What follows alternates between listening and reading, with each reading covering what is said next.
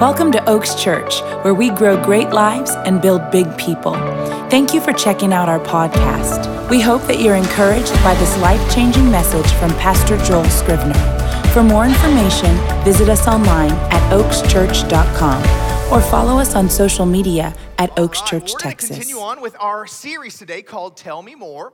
This is our relationship series, and you see these chairs up here. This is a really cool thing we're going to do today. We've never done this before, but I'm going to preach short. You believe it? I don't. I'm gonna try. I'm gonna preach short, and then we've got a panel of what we're gonna call expert parents. These are parents that have, and some of them are like, oh, great, I'm an expert now. Uh, yes, today you are our parental experts. Uh, some of them have a gaggle of children, others of them have successfully raised children all the way up into adult ages, and you're gonna hear some answers to some tough questions that will help you. But as we talk about parenting, some people could say, well, I'm not a parent yet, Joel, or I don't ever plan to be a parent, or my parenting days are long gone.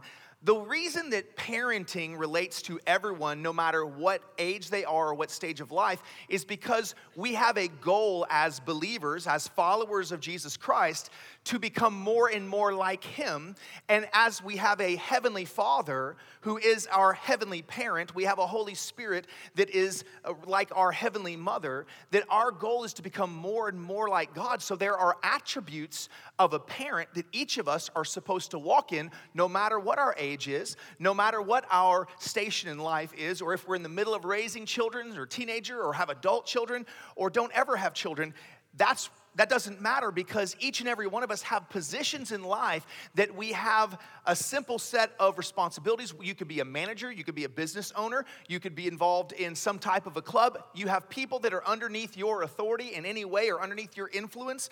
And the same principles that you use for being a great parent are the same principles that will fit into managing your team or your business or your employees. So these are important things that we look at. And I want to just take a second and talk about how each and every one of us have had a different experience growing up.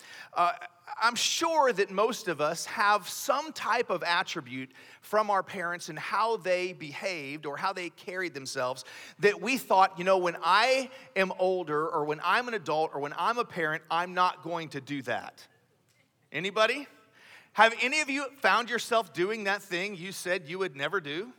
See, for me and my, my dad, I had wonderful parents, have wonderful parents. My dad, Ken Scrivner, uh, has an amazing way of saying the same thing twice in different ways.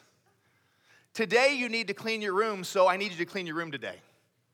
One of those things. And just, and I would be, stop provoking your sister. We're gonna have a board meeting. We're gonna have a board meeting if you don't stop provoking your sister. I'll tell you about the board meeting later. But you understand, and so here I am now, a few decades later, and I do the exact same thing to my children. I repeat myself twice, two different ways in the same way, because more is caught than taught. We've probably heard it said. But the same principles, whether you're a boss or a coach, a leader, a salesman, do you know you need to be a good salesman if you have children? You better be able to sell those little suckers on what you want them to do, or you're gonna have a tug of war every time you turn around. So you have to have these same skill sets as a parent, and we'll look into that in just a second. Uh, I want to talk first and foremost of what the purpose of parents is. According to the scriptures, the purpose of parents is to raise up godly children or godly offspring. There's a letter that was written um, to the people of Israel. The prophet Malachi wrote this book of the Bible, and essentially it was a letter that was the last words of God for 400 years, and God gave Israel the silent treatment.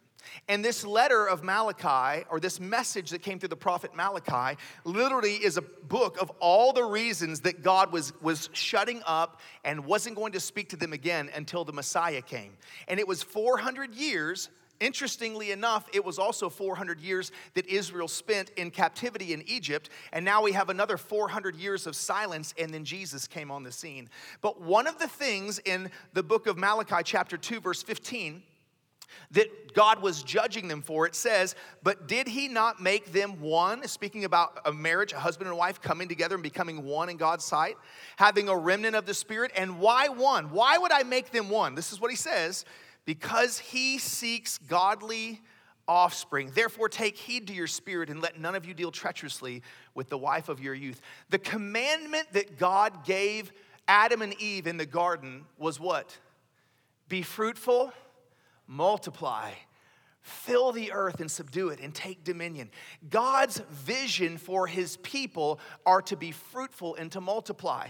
So, whether or not you're going to ever have children, if you're going to have a great business, you better learn how to be fruitful and multiply, or you'll be the bottleneck and you can't get anywhere. So, the same skill sets for becoming a great parent are the same skill sets for becoming someone who uh, has great children, raises those up. And the command that was given in Proverbs, verse 22 6, comes with a promise promise. It says, Train up a child in the way he should go, and when he is old, he will not depart from it. That's a fantastic promise. That if we are diligent to train our children the right way, even if they go off the path at times, has any of you, have any of you ever gone off the path? I know I've gone off the path. But when you train up a child in the way they should go, you have a promise, according to scripture, that as they get older, they will return to it. I got a little whistle. I got the old man whistle going on. Did you hear that? I wish I could do that on call. I, just, that was amazing. So, what is it that godly parents give? Godly parents give loving discipline. See, that's one of the hardest parts of being a parent is that you, you're responsible to discipline your children. You're responsible to have the hard conversations. You're responsible to be the one that holds the line and makes sure that they learn the right way to live, the right way to be, the right way to act and to speak. And as a disciplinarian, as a parent, that's never the fun part. The fun part is ice cream and cotton candy and going to the zoo and all that. The, the hard part is when we have to discipline our children and teach them how to act. And sadly, a lot of parents opt out of that because it's too much pressure especially in a, in, a, in a household or in a time where maybe it's a single parent home and you're working a couple jobs and it's just so hard. And a lot of children grow up. I don't know how you grew up. I grew up with very strict parents. And I was, as a teenager, I was always complaining about my curfew. I was complaining about how strict the rules were. But at the end of the day, when I became a young man, as I grew out of that phase, I was grateful that I had parents that actually cared enough to hold a standard because what I could see later on in life is my friends that got to get away with everything, they didn't have parents that loved them on the same level that mine did. Because godly parents give loving discipline. This is what the Bible says in Hebrews chapter 12, verse 6 For the Lord disciplines those he loves and punishes each one he accepts as his own child. That's a hard passage to understand because we want to think about God as love and mercy and, and grace and all of that. And, and he is all of that. But he's also a loving disciplinarian. And if God doesn't discipline you, he doesn't love you. We need the discipline of God in our lives. He disciplines those that He loves. Now, watch this. Proverbs, I'm going to read you two great verses. These were my parents' favorite verses when I was growing up. Those who spare the rod, Proverbs 13 24. Those who spare the rod, that means don't spank their children, hate their children. Those who love their children care enough to discipline them. Proverbs 23, verse 13, this is the one I like. Do not withhold correction from a child, for if you beat him with the rod, he won't die. You shall beat him with a rod and watch, deliver his soul from hell. Some of you kids are getting whooped today. Which brings me back to the board meeting. Now we have girls, and, and I, I, all, I, all I have to do is say, Excuse me, and my girls will, psh.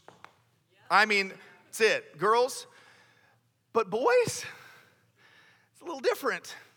And it's, and it's cute. And this is why discipline's important. Because what's cute at three is obnoxious at 13. You understand? And if you don't curb that thing early, you're gonna have a three headed monster on your hands. And so my mom would use these kitchen spoons Anybody remember those little wooden kitchen spoons, little spatulas? My mom used those on me until I started doing the martial arts and developed buns of steel. And, and she would start, I'm talking splinter them on me, like, ka, she'd splinter them on me. Ka, breaking spoons left and right. And I'd laugh because my pain tolerance was up. And so my dad was a woodworker. Joe, you'll appreciate this. My dad, Ken Scrivner, became a paddle aficionado. And he had literally, this is how my childhood brain, he's shaking his head at home, but but but dad, this is part of this is true. Part of it is my imagination, but part of it's true. It, it was like sweaters hanging in a closet, the number of paddles my dad had fabricated. That's how it was in my childhood memory. But I specifically remember, remember paddles that were like thin and kind of ping pong paddle shaped, like oversized, with holes drilled into it for aerodynamics and to leave a polka dot pattern on your backside. I remember long ones that were like, I mean, long, man, and made out of like red oak and looked like a miniature cricket bat. I mean, he had all of these different paddles that he would use for different purposes depending on what I deserved at the time. And it was, I mean, they believed in it. My dad literally would say, It's time for a board meeting, son. Oh, not another board meeting. But here's the deal. See, this is controversial nowadays. Because people will talk, I mean, but listen, I just read you the Bible. And you may be able, I mean, I can count on one hand the times that we've had to, to, to you know, actually spank our daughters, probably, because they're just easy. But if you've got a child who's not easy, you spare the rod and you can send him to hell. You understand? Because he needs to learn healthy authority. And let me help you with this. What's healthy? Healthy is how my parents did it. They never did it in anger. They never disciplined me in anger. If they were angry, they would have me go to their room. They would go and pray and calm down. And when it was time, they would bring me in. They would talk me through it. They would walk me through it. And then they would give me my licks. And then they would give me a hug and look me in the eyes and tell me how much they love me. And they were doing this because they love me. Now, the whole this hurts me more than it hurts you, that's baloney, and you know it, right? That don't use that one on your kids. But we've got to be willing to be disciplinarians as parents. Here's why. There's a story in the Old Testament about a high priest named Eli who wouldn't discipline his sons. And as his sons grew up, they moved into the position of high priest. And because they were not disciplined, they began to act wickedly and they began to be illicit in their behavior with the women in the church. They became greedy and they were, they were taking portions of the offering that were not fit for them. And it enraged God so much that he had to raise up a little boy named Samuel. And a prophet came to Eli and said, Eli, because you have not disciplined your sons, Here's the word of the Lord for you. Both of your sons will die on the same day, and I will cut off every male in your bloodline. If Eli had been willing to have the hard conversations with his son, he could have saved their soul from hell. If you don't cut it, it grows. Gets worse and worse and worse. It's the nature of sin that it continually grows, and if we don't cut it, we're gonna have major problems in the future. But love has to be the motive of this discipline. Very important. Love is always the motive, never anger, never wrath. One of the things that says in scriptures that's so important is there's a command that's right next to the command for children to honor your father and mother so that you will live long on the earth, which means so they won't kill you and make a new one that looks just like you.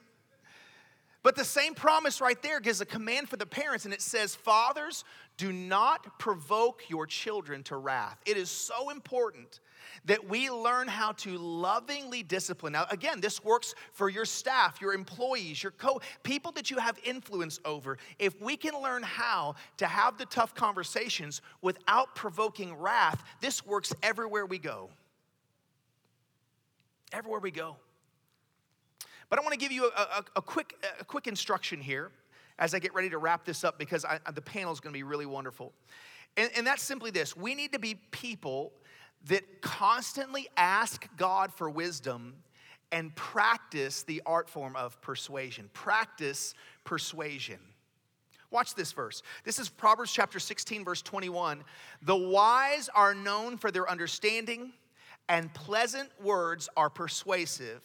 Verse 23 says, From a wise man comes wise speech, and the words of the wise are persuasive. This word persuasive, or the skill set of persuasion, is one of the most important parts of leadership, whether you're a boss, whether you're a manager, you're a team leader, you're a coach, you're a parent, you're a mom, whatever, the skill set of persuasion, being able to develop the, the, uh, the potential that you can have a conversation with a child or conversation with a team member and at the end of the conversation you have persuaded them to make the wise decision. See our two daughters are very different and neither of them are in service today so i can talk openly about them without them saying anything to me.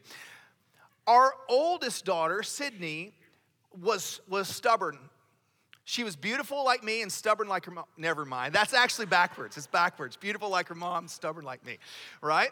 But she was literally just stubborn. And at two or three, she was a hard-headed little sucker, man. And I remember one time, because you, I mean, you try to put her in a seat, like her car seat, and boom, she ah, scream. I mean, she was just stubborn, hard-headed. And I remember in my car one time, literally just crying in my car because she was pushing me to the limits. And, and God is like, this is what God said to me. Now you know how I feel dealing with you. ah, good one, buddy. Good one. Right? But, but I began to ask God for a strategy with Sydney. Blakely, we call her the magical unicorn because she's like, go upstairs and do this. Don't ever do that. Okay, daddy. Go upstairs and get this, this, and this. Okay, dad. She's always, Sydney was the one that would just, you know, look at you, right? And, and, and I'm, I'm finished the story of this because it's a beautiful story.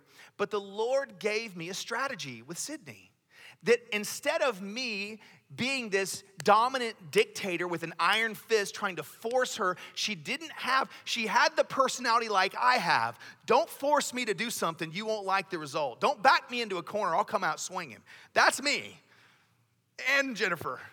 And she got both of our, our strength, okay? She's a tough little cookie, I'm telling you. But the Lord gave me a strategy, and the strategy was this I would say, Sydney, she's three years old. Sydney, you're in charge. You're in control. You get to choose what happens today. If you do this, here's what's gonna happen. You're gonna go to the zoo and you're gonna get ice cream and you're gonna whatever, whatever, whatever. If you do this, none of those good things are gonna happen and you're gonna get to spend the whole day in your room. Now, which one do you want? Because you're the boss, you're in charge. You get to choose. Well, she's choosing this. This is what the Bible says. God says, Today I put before you a blessing and a, and a curse. Choose blessing. I put before you life and death. God's like, please choose life. Please choose life. He's given us free will. So, what's happened now is that we've created a relationship. Now, Sydney at 15, she's in high school. Oh my God, it's terrifying having girls in high school. I was a boy in high school. I know what boys in high school are like, and they're worse now.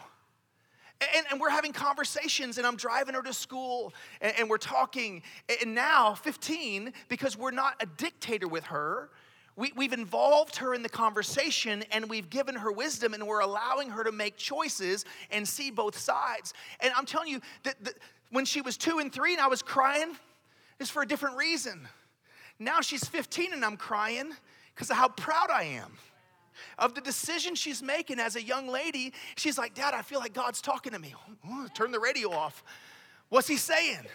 Well, I think he wants me to this, this, and not do that and that and that. I'm like, oh my God.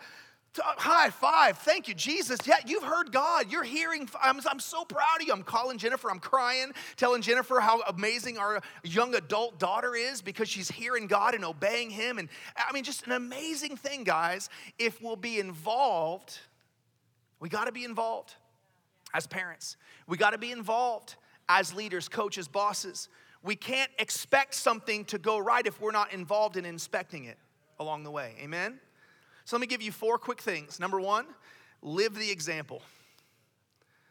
Live the example. Number two, pray for more wisdom. Perpetually pray for more wisdom. Number three, practice the power of persuasion. Ask God to give you creativity of how you can be more persuasive. persuasive. And number four, provoke them to purity and godly passion. Don't provoke them to wrath, provoke them to pure behavior toward God, a pure heart toward God, and passion for God. Amen? Amen. Can, did you receive something today? We hope this message has blessed your life. And if it has, we want to invite you to sow into what God is doing here at Oaks Church. It's as simple as going to oakschurch.com and clicking the Give button. On behalf of Oaks Church, thanks again for listening and have a great week.